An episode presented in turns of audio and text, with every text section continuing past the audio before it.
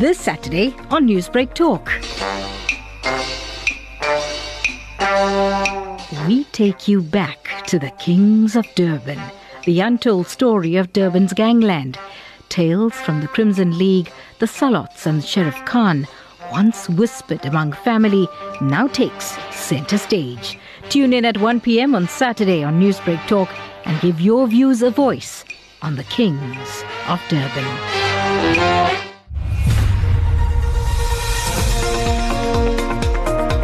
Well, it's exactly four minutes past one. A very good afternoon to you. This is Newsbreak Talk, exclusive to Lotus FM. My name's Salma Patel, and I'm uh, keeping you company from now until 2 p.m. with uh, my co-host and co-anchor, and that's uh, Rachel Vardy, who will be taking your calls on the number 089 310 We're also taking your WhatsApp messages on that number 0716137803. Well, it's been a whirlwind adventure. People who've never admitted to tuning into Lotus FM have now suddenly become hooked to the Newsbreak Legend series on the Kings of Durban. From the clothes to the characters to the real life stories of extortion, business dealings, and yes, their slick hairstyles and three piece suits and gentlemanly agreements.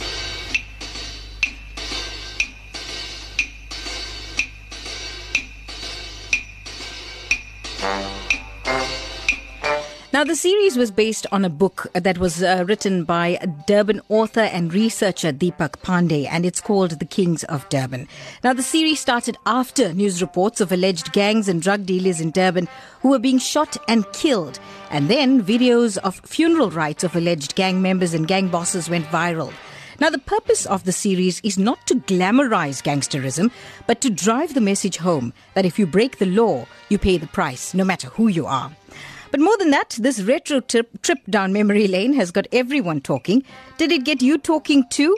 Through the series, I've met uh, Aisha Salot, all the way from Cape Town, who says that she is Lighty Salot's daughter and she now is writing her own book. She did not want to grant us an interview. However, many people were excited that there was this retro revival of real life characters who are part of the Durban life story. Today, if you want to share your thoughts about the Crimson League, the Salots, and even Sharif Khan, you're welcome to call us in studio on the number 089 And you can WhatsApp your voice notes and your comments to 071 613 Well, I have the man himself with me in studio, and he's all togged up in, in uh, real style this afternoon. And that's Deepak Panday. Deepak, good afternoon, and welcome to Newsbreak Talk. Ah, good afternoon, Salma, and all our listeners. Yo, it's been such a journey and such a roller coaster of a ride, shall I say? I'm sure. What's been the reaction or the response that you did get um, after people were tuning in for the series? Wow, uh, the series just brought a whole new element to the entire project, you know, because although I've been working it for 14 years, now you can actually see there's a lot, a lot of people that don't even know that something like this was in action. A lot of people didn't have the knowledge that we were actually interviewing their brothers and stepbrothers. And so a lot of people that don't know about the project actually now are getting to know about it. And at the same time, uh, um, the response we're getting is nothing but love, you know, because one thing what stands out for me that's happening now is that people are now going and researching their roots. Yes. They're going back and they're actually asking me for assistance and help along the way. Like, did you know my dad, or do you know certain people that can help me with certain things? There was a, a lady from the Salot family that messaged me often, and she was like, "Yo, I just got my DNA done, and you'll never believe what I found in there." Mm. So it's it's things like that that I'm excited about because it, it's something that we never ever would thought it will be tied down to the book, mm. but it's actually being related via a story. People are actually digging into their roots and finding about themselves. So for me, I think that that's quite exciting because now the message that's in the novel is actually coming out there and it's being displayed. So for me, that's actually touching, and I'm actually glad something like this has happened. Deepak, how important is it uh, for that these people have come forward to you and have staked claim and have said, you know, this was my father you're writing about, this is my uncle you're writing about. Mm. What did it actually mean for you? It, it, actually meant a lot because when I first started, as I said, like 14 years ago, uh, a lot of people didn't want to come out and chat to us. A lot of people uh, did speak to us, but also kept themselves anonymous. Did so, they did they tell you the reason why they didn't want to talk? Yeah, because at the end of the day, it's it's it's a controversial subject. You know, it's it's something that families are involved. It's something that happened over a period, and um, I think that the most important thing for me is that these guys finally are, saying, you know what, my dad's life or my brother's life can actually change the youngsters of the future. By using their stories, we are actually getting to the problem, you know, because the, the problem is quite huge. And how do you attack this? Because even when I was sitting back and brainstorming of how to tell a story and what, because there's so many angles you can actually tell a story from. Mm. You know, you can glamorize them, mm. you can just take one specific guy. Mm. But for me, I had to get the whole entire story. And I think I think the important thing is that they're now they're now coming on board and they're like, hey, you know, it's it's actually a good thing, mm. you know, because now you, you you're getting people involved in something because a lot of them closed this part of their lives and closed that chapter and kept it locked for years, mm. and like even like Choto Bana, for example, told me for 50 years he hasn't spoken about this. Mm. So I, I, for me, uh, you know, if you want to be somebody different and you want to do something different, you got to action something different. Mm. So uh, th- that was for, uh, for me uh, astounding, shall I say? Because now they're actually coming aboard and they're like, yeah, you know, we're actually happy that you did this. And we never ever thought somebody would do this. For me, at that time, I thought I was just the only one intrigued by the underworld. I didn't realize we got a huge market out there. Yeah, well, I'm going to actually go through some of those messages that are coming through. Um, and this was after some of the podcasts were actually posted on, on Facebook. One came from Hassanain Abdullah on Facebook, and he says, Well done on producing this intriguing series on Durban's Cosa Nostras and the underworld. Do you think there's any ties with, with you know, uh, the American series of The Sopranos? Any ties or any fame there? Well, actually, if you look at it, what, what we actually um, experience here in Durban, people experience across the world.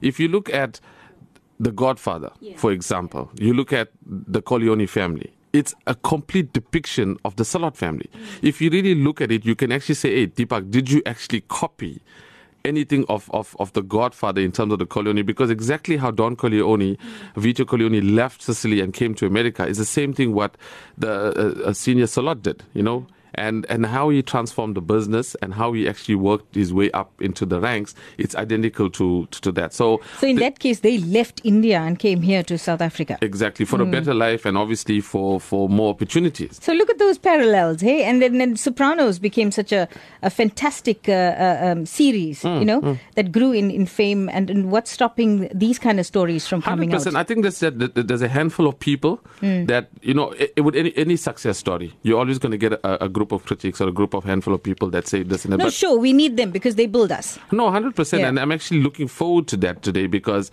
for me, it, it gives me another perspective of things. Yes. And, and I got to keep things clear. And at the same time, I've actually uh, I'm actually really, really excited to, to be in contact with people that I haven't spoken to before. Mm. Okay, and let's stop you there. We do have uh, Louis Pillay on the line. He's one of Lotus FM's biggest fans, and I think he was also listening to the series uh, on uh, Lotus FM. So, good afternoon, Louis Pillay, and welcome oh. to Newsbreak Talk. Yeah, good afternoon to you. Good afternoon to your guest, Deepak, and good afternoon to the listeners. I think, you know, we talk about the whole days. It changes the whole history of South, South Africa today if you look at the Crimson League itself, I mean, if they were uh, before 1949, we would have had less deaths in 1949. But if you look at Crimson League, D. Charlotte and Lighty Charlotte, if you look at them, they brought history and but fear that the repeat of 1949 do not happen again. So if you look at it, they tried to do this in 1959. They said every 10 years. But with young Beeren and. Charlotte and the Crimson League, uh, Sonny Morgan, this prevented it from happening. But if you look at the way they structured themselves and the way they handled themselves, if you look at. Charlotte and Sonny Morgan, the dressing was tops. If you look at the shoes they use, we can't afford the shoes today. And my father was with the Crimson League soccer at that time. So, you know, living with D. Charlotte, and we, we were schooling in. Aidan, that is off Sparks Road and, and uh, Brickfield Road. Mm. Aidan School was tops, and the children of D. Charlotte went to. Aidan School, where mm. Adelphi, you know, Adelphi is situated. Mm. That's where the, the art of D. Charlotte was. But if you look at the 49 rights, who saved Asherville, Sydenham, Overport was young Beeren and Seaman Chetty. Mm. If not, they would have came across. Mm. But these guys got stronger in 1959. So those were the things that, you know, we, we can talk about the Crimson League, Sonny Morgan, and and Shalat. And how is it actually going down memory lane all over again, Louis? Yeah, you know, if you talk about it, when when these guys come to school with those big cars, flashy cars, especially Shalat, to leave his child at school, even the teachers knew who, who those children were. And, and they wouldn't you know, mess with them, I'm sure. Louis Pillay, thank you very much for the trip down memory lane. 089 8789 is the number you can call us on. And we want to know this retro revival and this uh, taking us back in time. How did it make you feel listening to this uh, particular series on Lotus FM? I do know that we have lots more comments coming through. Solomon Ramsamy says, My dad was in the Crimson League. They called him Pakri. His full name is Munsamy Ramsamy Pillay from May Street. He's got a green dot on his forehead. Uh, ring a bell um, there, Deepak? Yeah, very. Uh, uh, we came across him while doing uh, research. And uh, what, what stood out for me was the green dot because that was a symbol of uh, you know somebody that did time. Mm. And uh, back then, uh, that that dot had basically when you're on the street and you had that dot on your forehead, you, you commanded a lot of respect. So he was one of the heavies of the Crimson League back then, and. Um, I don't want to dwell too much into him because he is quite of a colorful and hectic character back then. Yeah. We leave it there. Another touching story that came from uh, Fakir Hussain, who was the former Lotus FM station manager, and he mm, wrote, mm. Um, Sharif Khan was a great fan of Lotus FM. I didn't know that. Mm. Once, somehow, he heard that there was a show promoter who threatened me, meaning Fakir Hussain, after I refused his demands for free advertising on the station. Sharif called me to, somewhat ironically, congratulate me on my integrity and offer offered to sort the promoter out. I don't know if Sharif Khan contacted him or not, but I never heard from that promoter again. well, there you go. Touching tales of um, how they actually played a role in um, protection, in a sense. That's the thing, you know, these guys basically were there for the community, not against the community. They worked they worked very closely with the community. Because of, of times of apartheid, there wasn't actually a law strategized to protect Indians in, in Durban and around South Africa. So as Louis just mentioned, you know, these guys were part of our history. For us to deny their existence mm. is like putting uh, closing a chapter and a whole book on our history in Durban. They played a huge role, not just for uh, for the normal people, the business people as well, and the guys in the market, and and also the contribution towards the uh, liberation movement in the country. So I feel that th- their stories have to be put out there, you know. And and what's actually glad is that I mean, there's guys from the museum and stuff contacting me up to actually be putting things. So there'll be a part of this history that will actually be yet to remain, I think, for, for forever and time to come. Let's go back to our lines now. I've got Scully on line one. Good afternoon, Scully. Good afternoon to you, Selma. And uh, good afternoon to your guest there, um, Deepak. Uh, I just want to say before Deepak leaves, man, you please give us his uh, um, uh, whereabouts, address, or something, phone number where we can contact him. Okay, I just we'll want to say my mama, my mama, my uncle, baby Kisun. Mm. Uh, he was um, a member of the of the Crimson League. Mm. And uh, thanks for Louis Pillay for bringing back the memories and and man, hey, he, I think Louis should write a book. You know, uh, thanks for his like and and Deepak and, and and you all the Lotus team, ma'am. Thank you very much. No, it's a pleasure, Scully, and then this is what we do. We do it for you because we want to take yes. you down memory lane as well. So thank you very yes, much ma'am. for your call, Scully. Um, 0893108789. I do have uh, a message coming through, coming in from uh, Zaida. And she says, Hi. Um, I'm the granddaughter, Zaida of Chotubana. Growing up with my papa, I did not know the in-depth stories of my granddad's mafia days, as he was always secretive. Confiding in Deepak to tell his story has shown us a legacy that has made us proud. Well done, and may granddad's legacy live on for many years more. Chotubana, the Durban's Al Capone. Wow, Deepak, well, there you go. she's calling her granddad the Chotubana, the Durban's Al Capone. How mm. close was your relationship with Chotubana? Uh, wow. You know, the, the last the last few years that I spent with him, we actually grew we, we grew so close that there were times when I didn't have to even go through his bodyguards to get to him. You know, mm-hmm. I, I had a complete uh, access to him. And, and the same thing with me, he could pick up the phone in the middle of the night because he thought of something and that he wanted to share. And for me, Zed, uh, you know, uh, she's basically the only living proof of our conversations and interactions with a lot of these underworld figures because most of it happened in her home. And uh, he, she was kept away and, and because these type of people I was interviewing, I couldn't actually record them. I couldn't actually video record them because so it was just basically a chat and certain things I couldn't even write down because they should tell me that's for your mind to think about it and not actually for you to put down. Oh. So it was it the whole fortune year process was something that as I said I grew up I was you know, wet behind the ears. I was mm. green about writing. I never, mm. I never had any academic uh, studies behind uh, uh, writing or anything of that sort. But mm. um, I think because of these these guys being so open to me and allowing me into their world, is actually what transformed the story into what it's become. And and you can see how powerful it is now become, and you can see how it's just growing in strength yeah. and in length, and it's uh, even going overseas now. Got, I mean, we've got a question for you from mm. Morris Govender of Tongaat, mm. and he says, "Hi, wow. ma'am. I know one of the guys from the Crimson League. His name is Cat-Eye Kitty. Do you remember? Um, oh. Do you remember him, Deepak? Hell yeah! I mean, Cat Kitty is one of the most colorful uh, characters in my book. I was surprised because Cat Kitty passed away a very, very long time ago, and a lot of people forgot about Cat Kitty. Cat Kitty was a guy that started uh, way be- before the Crimson League and the old Dutch Road Gang. He was one of the oldest loner gangsters and knife kings in Durban. Mm. And uh, uh, Kitty played a very, very huge role in terms of the whole um, he he was a bodyguard for this boxer Kid Kid Baker. Mm. Kid Baker was murdered by one of the Crimson League Big Five, mm. and um, Cat Kitty was hired as, as his bodyguard uh, and just before the murder. So in my book, it also tells a little bit more of actually what went down there. Mm. But Cat Kitty, yeah, I mean, wow, I'm surprised people still remember. Bringing him. back all those memories now. Hey, Hell got yeah. another message coming in from Nadim Agji who says, "Excellent program and good to hear the stories of the past." Especially since Bibi Salot was my granny who passed away when I was three. Wow. So nice to know a bit more of my family's history. Bana Morar, another big fan of Lotus FM, writes, Wow, the Salots were our neighbors from Overport. If you have a message that you'd like to share with us or a memory that you'd like to share with us about uh, the underbelly of Durban's uh, mafia gangland, call us in studio 089 310 8789 or you can WhatsApp your comment on 071 613 7803. My friend. Good afternoon.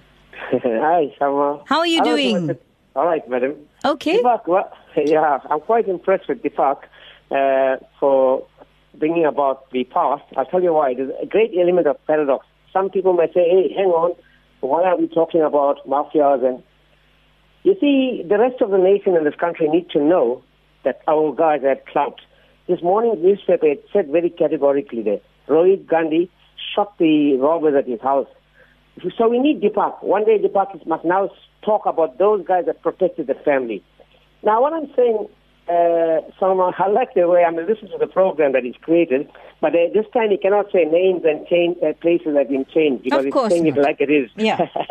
but Salma, very quickly, what I'm saying is, uh, I like to, I'm going to read the book, what Deepak's done, but please, Deepak, when you finish with this book, your next book is going to be about the current history where this country takes away the firearms from the Indians. Those guys didn't have it taken away. So we can't protect our family. Yeah. Thank you. Thank you. Thank you, Selvin, for your comments. 0893108789. Message coming through from Fozi Kasim, who says, Hi, my dad was part of the Kasim Bradford. You heard of that, Deepak? Uh, yeah, yeah. F- yeah. Familiar, familiar. Uh and, and she says because of the salots, they were able to perform in Overport without any problems. Ooh, mm. a nice piece of history there, Fozi Kasim. Thank you for giving us your comments there this afternoon. Uh, Cedric Sissing, who, uh, who says, I was at uh, Park Hill High School in the same class as Sandra Salot. Her dad used to fetch her from school in his Valiant.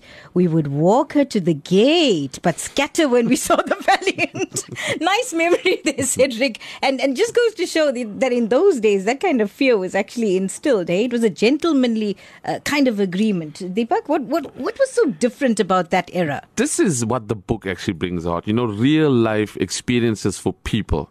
You know, and, and, and and for me, this is the most joyous part of the entire story, you know, mm. because for, for somebody much elder and more, more mature, they actually going down memory lane. And then for the guys that are actually much younger, I actually like, Deepak, did this actually really transpire? Did this actually really happen? Mm. Because this is like news to us. Yeah. But yet, this is a story that actually transpired way back over 50, 60 years ago, we're talking, you We're know? going to stop you there. We have Mrs. Pillay on the line. Good afternoon. Hello, Mrs. Hello, uh, Selma. How are you? I'm well, Mrs. Pillay. How are you? Good, thanks. I remember I was 12 years old girl. We lived in Overport. And um, mascot and fishy and Shaki, they lived in West Road. Yes, we did mention Shaki and we found out about him. Yeah, and we were small and we hear the car coming up. We should be so frightened. My mother would say, go inside, go inside. And uh, anybody know about Chucky, they can talk about it with me to the hearing. Now, thank you, my doll. I love you. Okay. Bye. Thank you very much, Mrs. Pillay. Well, there you go. Real life Bululu men. That's what they were in that era. And even the children scattered when they heard their names. 0893108789. That's the number you can call us in in studio. Or you can WhatsApp us your message on 0716137803. This is Newsbreak Talk on Lotus FM. Keep it locked on. SABC celebrates women this August and all they are capable of as they strive for excellence across the various fields and break new ground. Hashtag She is Power. Watch EFC this Saturday on SABC3 as we look back at the ultimate clashes of 2018, featuring the flyweight title fight when Nkazimulo Zulu put his belt on the line and faced the dangerous Capetonian Gary Joshua. Plus, witness the all-out war between Caleb Ridley and August Kayambala. EFC every Saturday at 8 p.m. on SABC3, brought to you by SABC Sport. It's exactly 25 minutes past one. This is Newsbreak Talk on Lotus FM. We're going to give Deepak a break uh, around about now so that he can gather his thoughts. But uh, I did get a phone call from someone called Ishan Blunden, who is the co-founder of the Grey Street Casbah and surrounds, and he also runs a, a little group on Facebook as well, uh, detailing uh, the incidents that happened in the Grey Street area and the Casbah area and the surrounds. And uh, Ishan Blunden says there is a wealth of information about the mafia gentleman, which is still under wraps. When it comes to the history of, of gangsters in, in, in Durban, you're not going to get the true history by anybody. The people that were back in the day who were the, who were the kingpins are alive, you must probably get some sort of, of, of clarity or some sort of honesty in ex- exactly what happened back then. But to us, according to what we've been going through, in the 40s and 50s and 60s, it was basically like Chicago and one of the American cities. That's how the gangsters here operated. We saw photographs. Everybody had hats. Everybody had coats, suits, ties. Everybody dressed smart. You know, they all were in, they obviously were in, like, for instance, in America, they were into the liquor thing, whatever, gangsters. They weren't gangsters as in thug gangsters. You must understand that. That came later on, I think, towards the end of the 70s and 80s. But back then, it was all, everybody was gentlemen. Yes, they were corrupt. Yes, they did wrong things. But also, on the other hand, these people uh, uh, assisted and helped the older community or the poor community, community as such. I remember when I was looking through the pictures in the book, they were such suave gentlemen with their hats and their coats, and it made me feel as if if I was riding in a bus with them, they would give me their seat. If the community were in distress in some way, they would assist. What Correct. sort of assistance did they provide for the community? Listen, the stories that we've heard, I mean, there was financial assistance. Some of these guys owned uh, businesses. You know, they just weren't gangsters in themselves. They were business people also. Gave people work, food parcels. They did all kind of all kind of that kind of stuff for people. You compared them to the American gangsters, but you didn't. You said don't use the word gangsters. They were more like a mafia because they were so hmm. hardcore. What? These are not not really hardcore. What I mean, when you're talking about mafia, mafia didn't operate just in, in, in shooting and killing. They operated in business. They were business people also. You know, later on, obviously, they became gangsters, and it was it was it, it changed. Like every couple of years, or every couple of 10, 20 years, it, things change. And what did they trade in? You said that they traded in certain goods, like when you compared it to the American mafia, it was liquor, etc., moonshining. You see, there's a lot of stuff. Like I said to you, I, if if I want to say something, you if I want to tell you, listen, they they traded in liquor. You know, I'm just saying what I heard, but really, really speaking, you know, we don't know exactly what else they did. I read stories in the Drum magazine in the archives where they were talking about the different gangsters and all the kind of businesses they were. They were into entertainment. They were into, I mean, guys had butcheries. You know, their own butcheries right? And then obviously some of them were even involved in top soccer clubs back in the day. Eh, Back in the day, entertainment and sport went hand in hand. So these guys were basically uh, gentlemen. they helped the community, they did wrong things, whatever have you. But you know the thing, the, the, the history of gangsters through our sort of research that we've been doing, we don't want to get involved in these things because some of the family members are still, I mean, some of these guys' families are, are, I mean, the families are still alive. And you don't want to say, you know what, this, this, this gentleman here was killed by that gentleman's uh, grandfather, whatever have you. But it's you- a very sore subject as such. But you have such a wealth of knowledge. Why should you not be telling the story? No, it's just to me. I mean, you know, we do the Casbah, the the, the Casbah newspaper, uh, where we do stories from the leader and uh, take stories and we we uh, sort of um, we republish the stories, but we leave out all the murders, the crime, and all these things here. And that was co-founder of Grey Street Casbah and Surrounds, Ishan Blunden. 0893108789. Do you think these stories should be closed up and kept in the wardrobe or should they be out in the public and uh, celebrated? Because uh, these were gentlemen who, yes, they were walking on the wrong side of the law at times, but they were also building a community, saving a community as well. 0893108789. The following story contains graphic description which may upset sensitive people, including children. Well, there is no uh, story like that, but uh, we're going to say the views and opinions uh, expressed this afternoon on Newsbreak Talk do not represent those of SABC News or Lotus FM.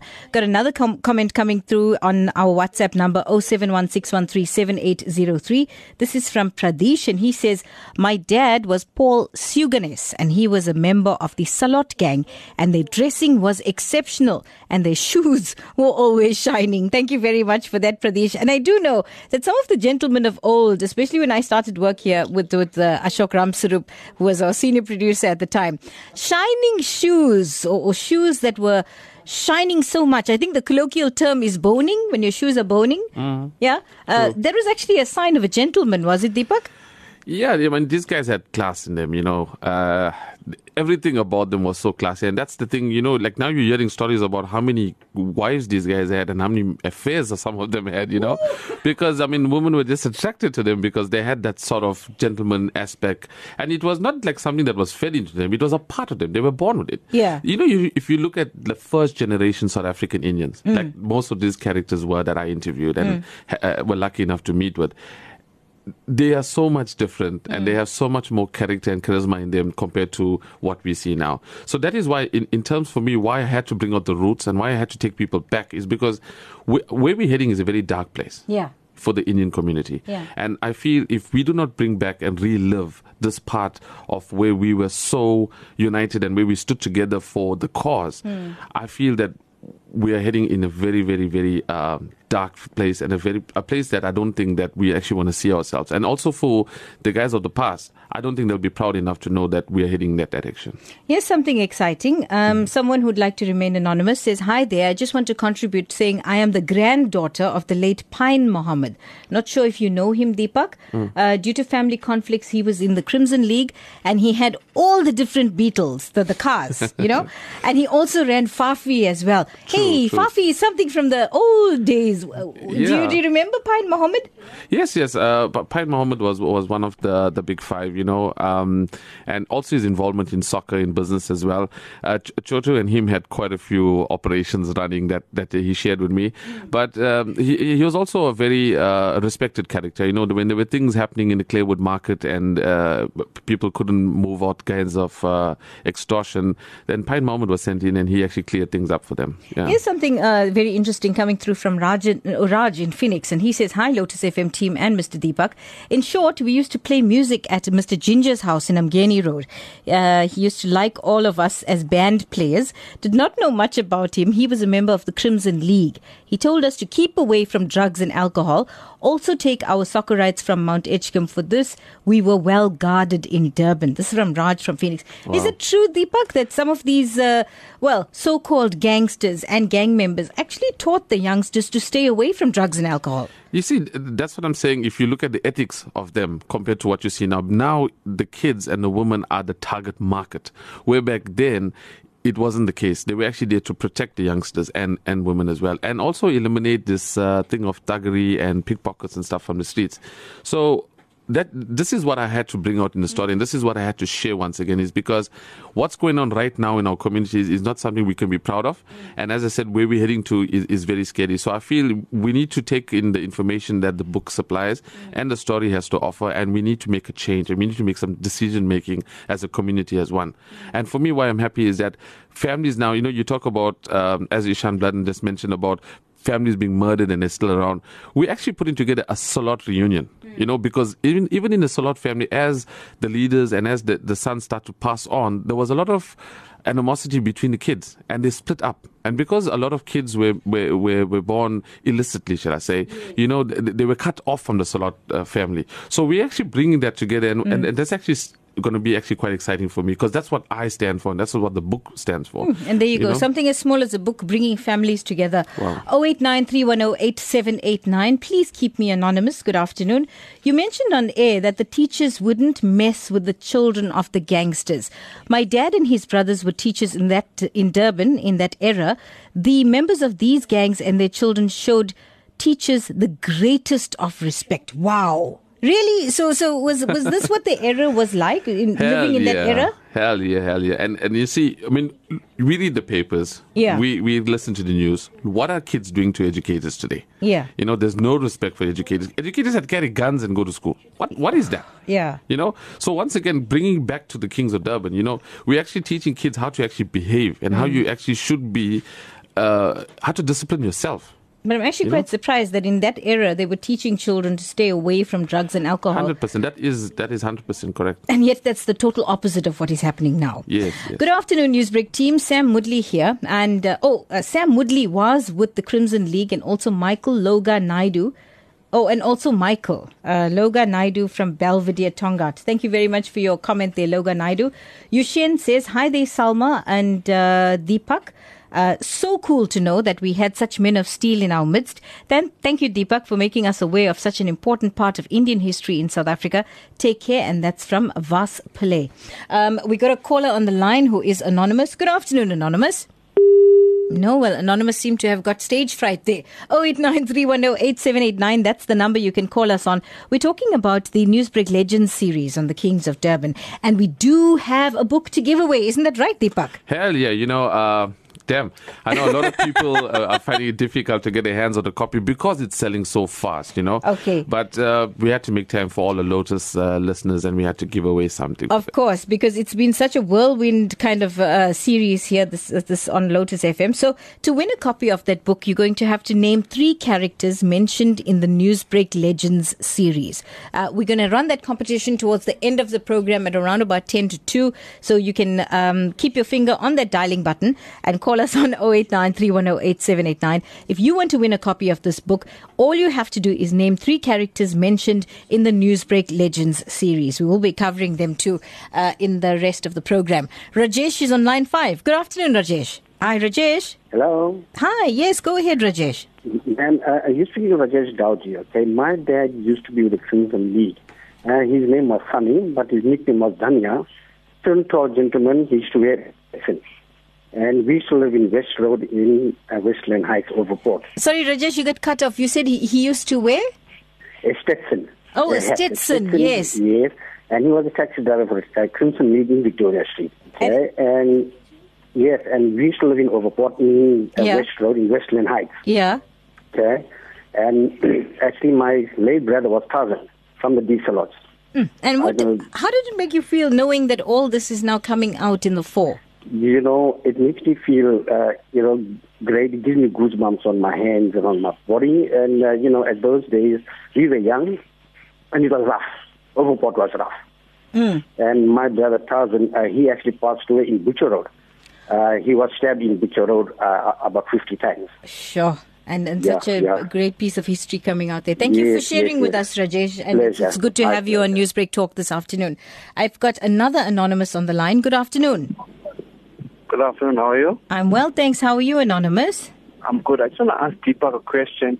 If he has a character by the name of Abdul Sattar in his book, I've heard a lot about him, um, and I just want to know if, if, if he does feature in his book. I, I know he wasn't part of the Salot gang, but I know he was very closely associated with them, and he had a very good tie, ties with um, the Street gang as well. Mm. Okay, we'll uh, we'll put that we'll put that question to Deepak in a short while. Another anonymous. Uh, good afternoon. Hi, good afternoon to you. Hi. Uh, I grew, I've grown up in the Overport area, and my late dad, who was a manager of a corporate company, uh, had an altercation with mascot, BB, and people of that uh, crowd Hmm. who were gangsters at that time, uh, trying to extort money from him because he was one of the Indians who was in a corporate company. Hmm. And uh, I was a young lad of about 10 years old, and I remember they came up with a DeSoto. I remember the car, it was a red one. And my dad was brave enough to take his nephew and go right to his, these guys, what they call a palace Hmm. In West Road, and confront him. Hmm. And I was a little youngster, but I could drive. I was about 12 years old, and I went along with my dad. Hmm. My dad was a guy that grew up from a very, very rough and tumble family. He was not afraid to uh, confront. If I remember very carefully, there was Shaki and Mascot was sitting there Hmm. with his felt hat, and Bibi walked out and said, What do you want? So my dad said, You came to my house looking for me. I'm here to come and see you. Hmm. No, no, no, no, no, it's not us, and got nothing to do with you, and so forth. Then they knew where my dad had come from, and my dad had come from Kennedy Road, which was uh, an opposition to these guys. But I remember them very, very clearly as how they operated. I was quite young at that time, but I must say they had a little bit of uh, arm on their side. Hmm. But on the other hand, like I said, my dad confronted them, and that was the end of their theory of trying to threaten people or extort money from my dad, especially. And there you go. It actually built a man of, of character there and a man who stood up for his family and himself. So good on your dad. Thank you very much for sharing your comments with us, Anonymous. Uh, and oh, we have so many Anonymouses. Is that the Anonymous I? Oh, I don't know what's the plural for Anonymous. But anyway, Anonymous on line one. Good afternoon. Good afternoon. Salma. Yes. I was the uh, magazine diary. Yes. And so we were going to school near Elder Street. Yeah. So we to, some of them to take the bus, some of them to walk. We to walk and go. So my parents used to tell us, be careful. We also have elderly car. Don't ever take your, ask your lift, give your lift. Don't take this all the way. They threaten us. We used to say we mustn't stand anywhere. Go straight to school, come back from school because of this, um, uh, what is a gangster. Okay, your line is a, a bit uh, uh, strange there, so if you can call us back uh, so we can hear the rest of your story, we do appreciate it. Uh, let's move on with more um, exciting uh, messages coming through on WhatsApp as well on 071 613 7803. I'm sorry, but I've only been listening for a short while, but now I'm hooked. There used to be a Dashin's gang as well. Is Deepak, do you know anything about that gang? So just two things, Deepak: Abdul Hmm. Sattar and the Dashins. Can you give us a very brief um, uh, uh, idea of what happened there? Uh, Abdul Sattar is a familiar name. I just need to know which time period because there's also other Sattar family members, or maybe they were connected that were also involved. Because in, in the 50s, I didn't really pick up much about him, but they, there was a character that was there, but he's not actually mentioned in the book because we haven't actually dwelled too much into his lifestyle. So um, let's find out a bit about from uh, a message coming through from Bunny Bana who says, "Hi, I used to be protected by the Victorian gangs when I was courting my wife who lived in Victoria Street, Durban, in those days. A guy by the name of Siva who is late now. By the way, I'm now married to her for 40 years. Regards, Bunny Bana. Wow, Bunny Bana, I don't know, a whole gang actually helped you to court your wife there in Victoria Street. Lovely messages there. 0893108789. Mrs. Naidu on the line. Good afternoon. Hi, hello, Salman. Hi, Mrs. Naidu. Go ahead. Hi. Um, look, I didn't grow up in that uh, in Durban, and uh, but I married uh, my husband Naidu, and uh, he's. I think he's still stuck in that era because he's always dressed up like these people with the shiny shoes and these bishops and things like that. But uh, he's listening to your program and he's so excited. He's a bit shy to talk to you. However, uh, he tells me that back then it was so safe in Durban to walk in the street. People were safe, whether it was men, women, or children. And they had uh, bugle bands and drum majors. And they also assisted in schools, uh, building a school and things like that. Hmm. Uh, he is now 71, so he probably was a youngster back then. Hmm. So uh, he, he was so excited when he heard about it because he always talked about these Thank you, Mrs. Naidu. Lovely that you're sharing with us. 0893108789 coming up to almost a quarter to two right now. This is Newsbreak Talk on Lotus FM with me, Salma Patel. Yes, we are talking about the uh, Newsbreak Legends series that was run during July and it was called The Kings of Durban. We do have a copy of that book to give away this afternoon. That's going to happen more towards the end of the show. And all you need to tell us is name three characters that were mentioned in the Newsbreak Legends series. 0893108789 is the number you can call us on. Deepak, we have one more interview that uh, actually came through from uh, someone who is 72 years old. His name is Ghulam Suleiman, and he says he's one of Sharif Khan's nephews. His father and Sharif Khan were brothers. He also listened to the series, and this is what he had to say. I can remember the last flighting of an interview that was done with Deepak Panday on Sharif Khan. I'm not sure what episode it was. And in the interview, I think uh, Deepak mentioned uh, a couple of issues uh, with regards to Sharif Khan and the life of Sharif Khan, and which we, I, as a nephew, number one, and the family disagree with totally. And I, in fact, sent Deepak a message, uh, courteous. Maybe I know Deepak, I've met him, he's a hell of a nice guy, but no qualms about him. But I think he just went a totally offshoot there. I don't know where he got the information from and who he discussed this matters with, etc., and where did he pick up all this jargon as far as Sharif Khan was concerned. Much of it is not true, and I'm quite surprised that it went for publication, and it obviously went viral on, on your radio station, and uh, the whole country has listened into it. And Mr. Suleiman, what is it in the book that you are questioning? Well, look, there's a, there's a few issues that came up in that interview. First of all, he talks about, you know, there was a shootout in front of John Vorster Square. First of all, there was no shootout in front of John Vorster Square. Talks about a shootout in the early 50s in front of John Vorster Square where he shot a certain uh, person, uh, presumably by the name of Kassuji, in front of a whole lot of cops, and he was sentenced to death for that particular crime. My uncle, my late uncle Sharif Khan, was never sentenced to death. He never shot anybody in front of John Vorster Square. In fact, John Vorster Square was only built in Johannesburg around about 1967 and was officially opened in 1968 by the late B.J. Vorster, uh, the state president at that time. Second issue that he talks about was that he was packed up by the Salot gang. He was told to leave Durban, etc. That is a whole lot of uh, untruth because he never had any altercation with the Salot gang or the Crimson League. He was an operative in his own right. And uh, he obviously left Durban on his own account. Yes, of course, he must have had rivalry. There were a lot of rivalry because they were gangsters in their own right. There was extreme rivalry, and he left Durban and he moved to Joburg. And also there's a tract about Chotu Bana telling him, advising him with Aki Vaid that he has to leave uh, so-called Big Five to move away from Durban.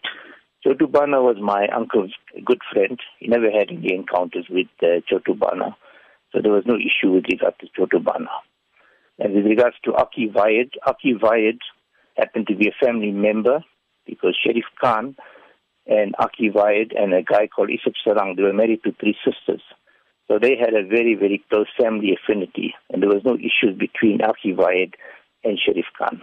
And then we moved to Johannesburg. Sharif Khan arrived in Johannesburg, and then it stated that he was found under extortion threat. And he, Sharif Khan, was never the type of guy to be extorted. Nobody dabbled with him or messed with him. He was in his own right. He had his, uh, he had his own style about himself. And this issue about him being extorted was, I think, a very far-fetched statement. When he talks about an old man Kaji, old man uh, India, India mafia, Indian mafia, he's referring to a guy called Old Man Kaji, who obviously came originally from India, and he mixed with a, a gentleman called Kassuji, and they were obviously uh, they were obviously gangsters in Johannesburg at the time. Talk about Khan uh, congregated and arranged a national gangster sit down or meeting from the different provinces this was never, there was no such thing. I mean, I live in Johannesburg currently. I've interacted with my family members. I've inter- interacted with people that know, knew Sharif Khan uh, and lived side by side with him. Uh, there was no such thing. And it was not Sharif Khan's style. I think on, on a final note, he, he was never involved in any political uh, affiliation. Eh? Uh, because Deepak also mentioned something about him being involved with the politics of the country, political parties. He never sponsored any Congress. He was never a politician. My uncle, I grew up side by side with him. I knew him very well. I'm 72 years of age now. I'm not a young man anymore. But uh, to the best of my knowledge, he was never politically affiliated in any way whatsoever. Now, Mr. Suleiman, these are a lot of questions that you are raising. Where is it that you are getting your information from? Well, this is family uh, knowledge. I mean, this is family knowledge. Your, fa- your family is not going to come and tell you something otherwise. I'm working on a book on his life and, and the underworld in Johannesburg. And that will bring an expose to the actual fact in defense of him and whatever actions that he was involved or engaged in. Uh, he's got a wife that lives in Johannesburg, still well and alive, and he's got two sons. He's got children that are here. He's got nephews. We we are part of the family. That's that's what it is. So we can obviously put our heads on the block and say, exactly this is what it is. That was 72 year old Ghulam Suleiman, who uh, says he's Sharif, one of Sharif Khan's nephews, and uh, his father and Sharif Khan were brothers. And uh, did you pick up that little bit from the from the interview? I'm writing my own book about the Johannesburg underworld. Good thing there, Deepak, that people are now writing their stories and telling their stories as well. You know, once again, I'm I'm just so happy that people are now coming about and telling the stories of their own family members. You know, like in reference to the Kings of Durban, you know, it's it's it's fiction based on fact. Uh, a lot of characters' names have been changed because it was quite.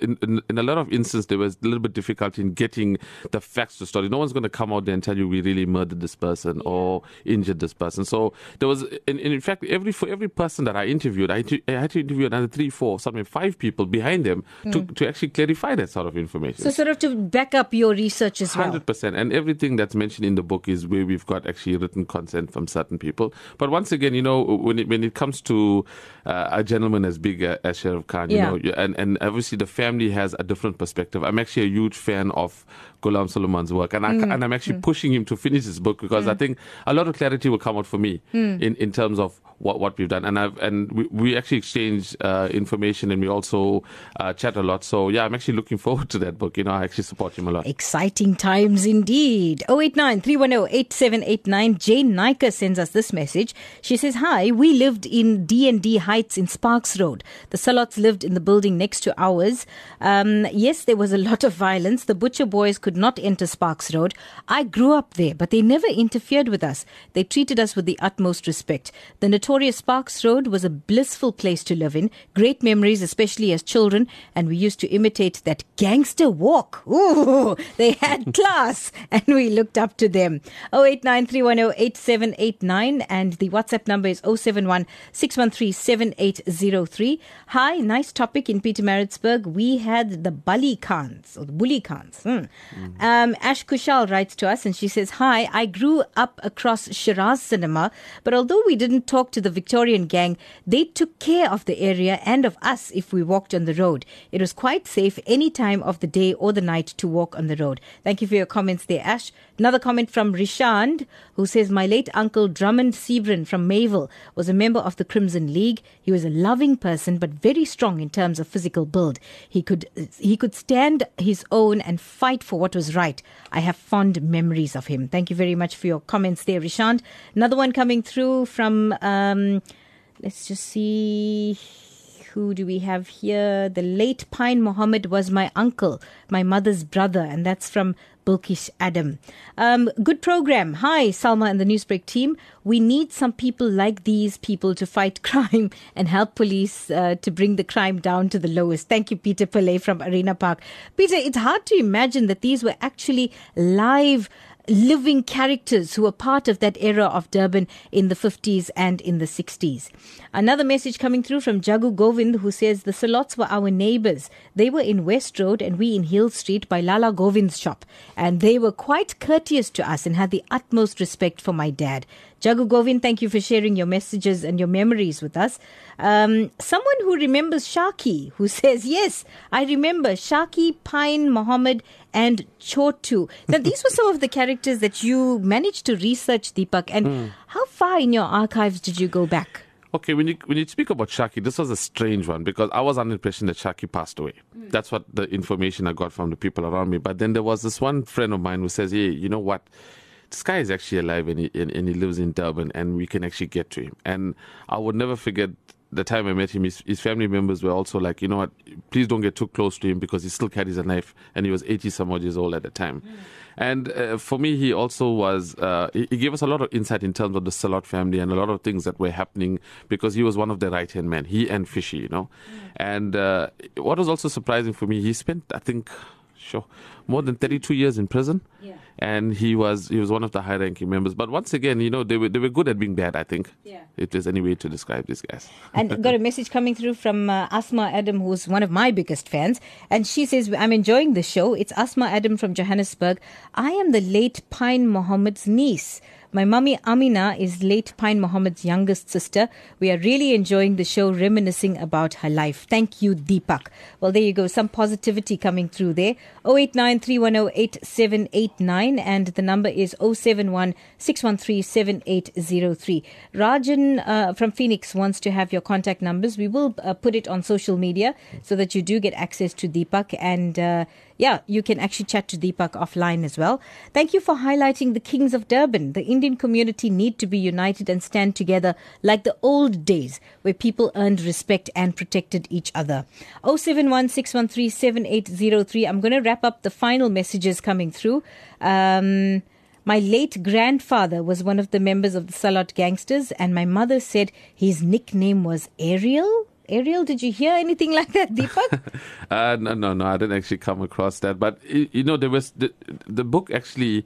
You saw the size of this book, Salma, I did you know, see that. and we actually didn't even cover everybody, to be honest, because yeah. when you're working with a small time period, if you look at it, but there's much more to come, and that's a good thing, you know. Like like for guys that that have some sort of um, they need some sort of clarity and stuff. We, yeah. They'll be working on a sequel. Anyone yeah. that wants to get involved and clear stuff up, we are open. This is not my story, guys. This is our story. We are celebrating this. And I've noticed that most of your pictures, most of the archives that you did find had had gone viral on WhatsApp. People were sharing this kind of images and it was content from your book, wasn't it? Hundred percent. You know, the thing is, uh, a lot of people were not aware that something like this is happening because it's been boiling under for 14 years, and yeah. it's only a matter, matter of time when this was going to explode.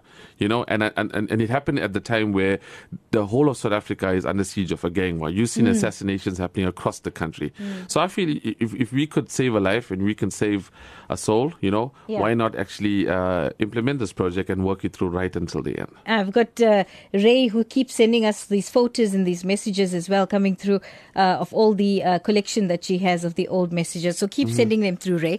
Well, now it's that uh, exciting time of uh, the day when we are going to give the lines a chance to be open. And Rachel is standing by, ready to take that lucky number. So from 1 to 5. 089 We're looking for one winner who's going to win this fabulous book. And uh, we are looking for three characters that are mentioned in the Newsbreak Legends series. So let's go to our lines now 089 Deepak, choose us a number from 1 to 5. It has to be the big five. Hey, there you go, the big five. Good afternoon. Who are we speaking to? I'm Mr. Moodley, yeah. Mr. Moodley, can you tell yeah, us three names from the characters mentioned in the Newsbreak Legends series? You talking about the Shalars? Yes. Crimson League, Crimson League. Yes, one and, more. And the, and the Dashins. No, I'm sorry, that's not it. Let's take another caller. 089 310 8789. We're looking for the three characters that were mentioned in the series. Deepak, give us a lucky number. Oh, uh, let's go with one. Okay, let's go with line number one. Good afternoon. Hi, how are you? Okay, how are you? Okay. What's the answer? Uh, there's three names that I have. Young yeah. Viren, Cat Eye Kitty, Seaman Chetty, Chotu Bana. No, darling. We want to know the three names from the series. 0893108789. Deepak, come on. Give us another lucky number there. Come on, guys. We have to give this book away. we have to give this book away. We just book. have to. I can't keep this anymore. Okay, we're lucky number three. That's lucky number three. Good afternoon. Who am I talking to? Hello. My name is Dees Nadesan. Sorry, your name again?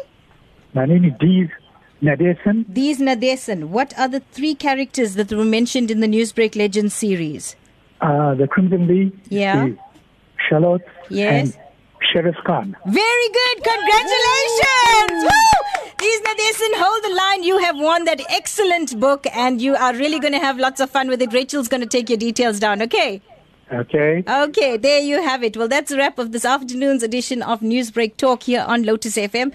And uh, in closing, we want to say thank you very much to Deepak. We got an uplifting message coming from Mrs. Mohammed who says, no matter what you do, someone will have something negative to say.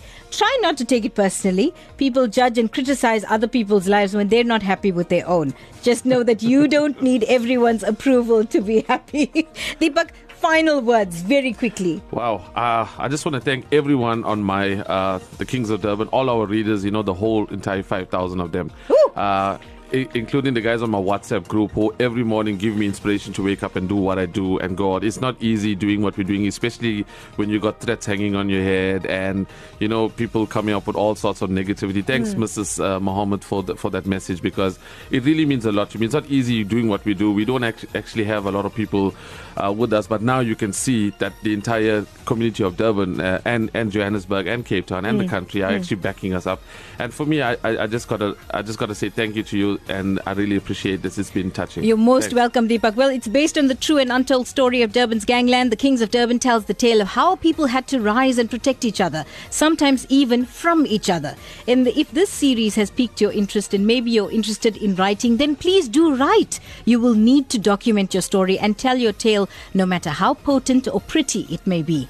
From me, Salma Patel, and Rachel Vardy, and our guest Deepak Panday, and of course Larry, who is with us taking all those videos. We wish you a great afternoon in the company of Lotus FM. Don't forget, Priya Singh and Friends, Lotus FM Women's Month concert at Carnival City Big Top Arena is happening today. And of course, the beautiful Navita Gajraj is standing by with the latest news at 2. Have a great day in the company of Lotus FM. SABC News, independent and impartial.